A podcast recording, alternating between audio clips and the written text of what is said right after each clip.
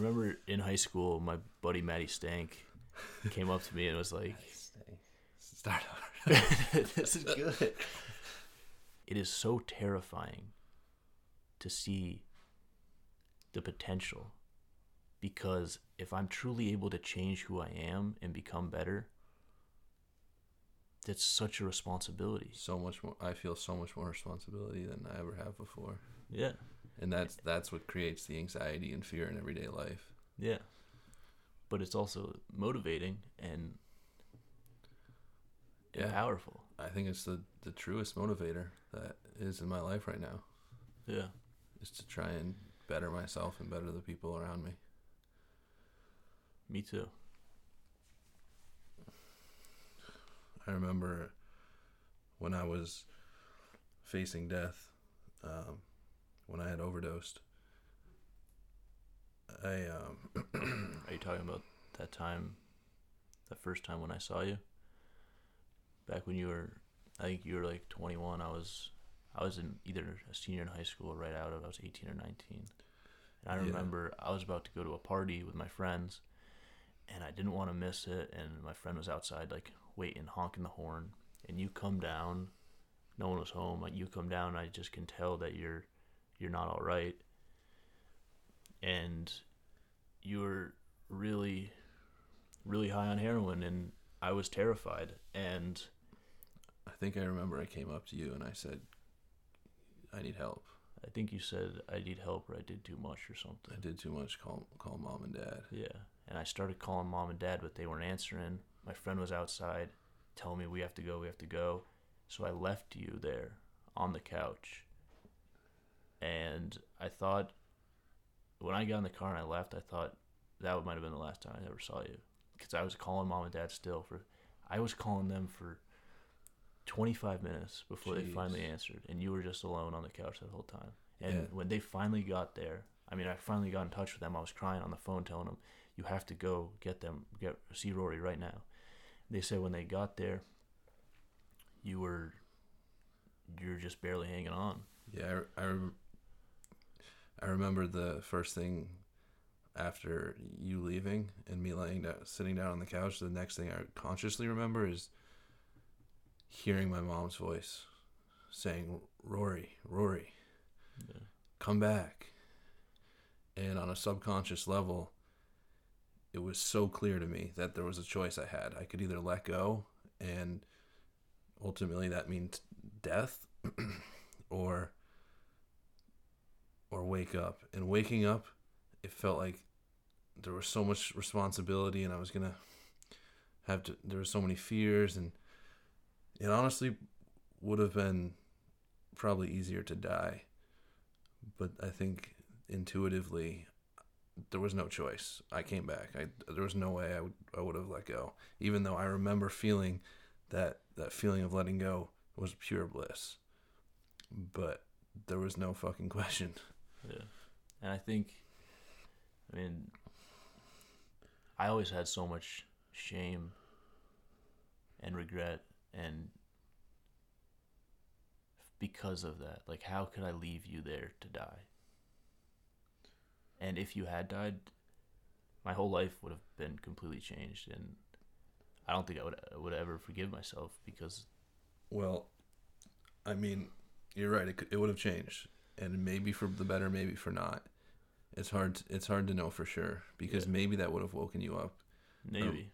but it's hard to believe that I could ever that I would be here right now without you. Like I was hard to imagine that Yeah. my life would be positive at all without you in it. Well, at that point, I thought that you would be better off without me. Or at least I was giving the, the choice to you. And it was not a conscious decision. I didn't say, I'm going to do some heroin overdose and go see my brother. Yeah. I didn't even expect it to be as strong as it was that night. I remember seeing it and I was like, this stuff is dark. It looks very strong. I shouldn't do it. But I also had that anxiety like, I know mom and dad are going to be here in a little bit and I don't want them to Yeah. see me high. Of course, that didn't work out. I fucking overdosed. But my point is, I didn't consciously decide Ryan's downstairs and I'm gonna. This situation's going to happen. I just.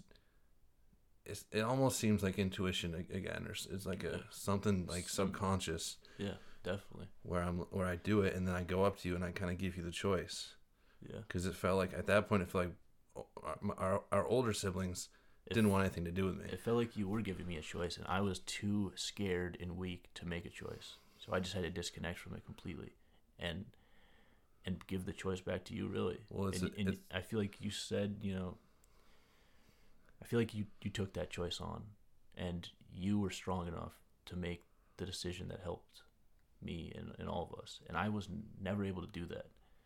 But recently, the most recent time you overdosed, yeah, it That felt like your- the it felt like the opposite. Right. It felt like I had the choice. Like you gave that choice. You, you're there laying, and I thought you were dead, and all of the realities of whatever was happening came down on me, and I just felt in the moment overwhelmed with emotion. And I got on top of you and I said, you know, come back, Roars, and I felt like that was that was my choice. You know, that was all of our choice. And, And- and and when you when you knew how much I needed you and how much we all needed you, you realized, okay, death isn't the right choice. It's not gonna benefit anyone. right. At that point, it was less. It was less of a conscious decision. Yeah, I just, yeah, I just came back.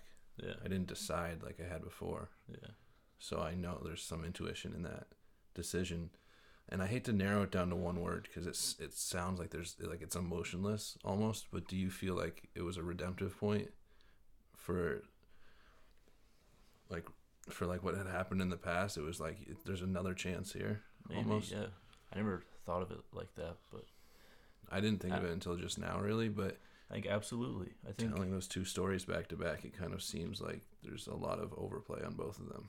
Yeah.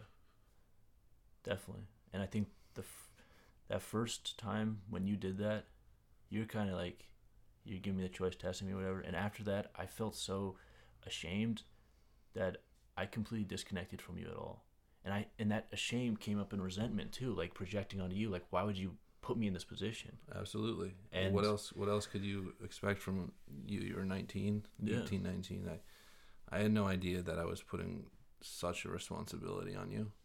Yeah. I mean, objectively. I mean, you probably course- also you also believed in me, and you know, I knew you thought I was probably strong enough to handle this stuff. And right then, Yeah, I wasn't, but that whole time in between, we were disconnected because we never came to terms with with that really Yeah, until this most recent time when I felt like, you know, we're we're one again. We're able to make choices that are benefiting both of us, and and I feel like there's still things that we need to hash out, or at least I, I need to hash out with you. absolutely, But I agree. we're in a we're in a much better place. I you, mean, got a, you got a lot of things to redeem yourself for. no. I mean, ten years of it, but I realized that I've been toying with death for ten years, and I would never allow myself to feel that or believe that. And Yeah. that's exactly what I was doing. I was I mean, we were talking about like you, you were on the verge of death, you know, a handful of times, car crashes. You broke your your vertebrae, didn't you? yeah, I broke my uh, C6 in my spine, C6 vertebrae, and uh, I actually healed pretty quickly. Yeah, that's And, kind of amazing. Like within a month, I was like back to normal, and everyone was like telling me, "You're so lucky, you're so lucky," and I I didn't want to hear them. I'm like, I fucking know I'm lucky, man. Leave me alone. but like the truth is, I just didn't want to feel the true feeling of how great, how of gratitude Yeah. for being alive. So I pushed them away and said, "Okay, yeah, like you were telling me when when you see the effect that you've had recently on your friends, it seems really positive, and that just makes you more afraid, you know. And you almost don't want that. You don't want that them to feel positive because of you, you know, because it takes responsibility." maybe it's responsibility maybe it's because you don't feel deserving of it maybe because you hold shame and, and resentment or, or That's shame and guilt for yourself That's something I feel uh, most consciously and presently is when I'm at those groups with you and Tom. Is when I can really feel like who who the heck am I? Like what am I? Who am I to to, to show anyone anything? like all this shame that you've been harboring is allowed to you're allowed to acknowledge it Yeah, yeah because i remember like in the past i would ask you you know when you were in active addiction, I was like, would it try and get you like, were you, are you using this to cover up some shame or? And I don't think you ever allowed yourself to feel that shame, but you Right. kind of wore it as like a badge, you know. You wore your shame as a badge to say like, you know, I've done bad things, and if I hold on to this shame, I will. It'll remind me not to do more bad things. I But all that does is cultivate more more shame right, and I instead of like recognizing it and just letting it go. and I think I still do that on a way lesser extent, and I think that's probably why we get into those sessions is why I start to feel it. It's a much much less uh, extent than it was in the past, Yeah. but I still think there's had- still things that I can't let go of because I know. I mean, to me, like I feel so shameful about. Yeah. But as we, you know, cultivate the the love and gratitude, because like these things that you feel like that we feel like you know we could never forgive ourselves for, they have brought us to a point where we're so grateful and we're closer than ever.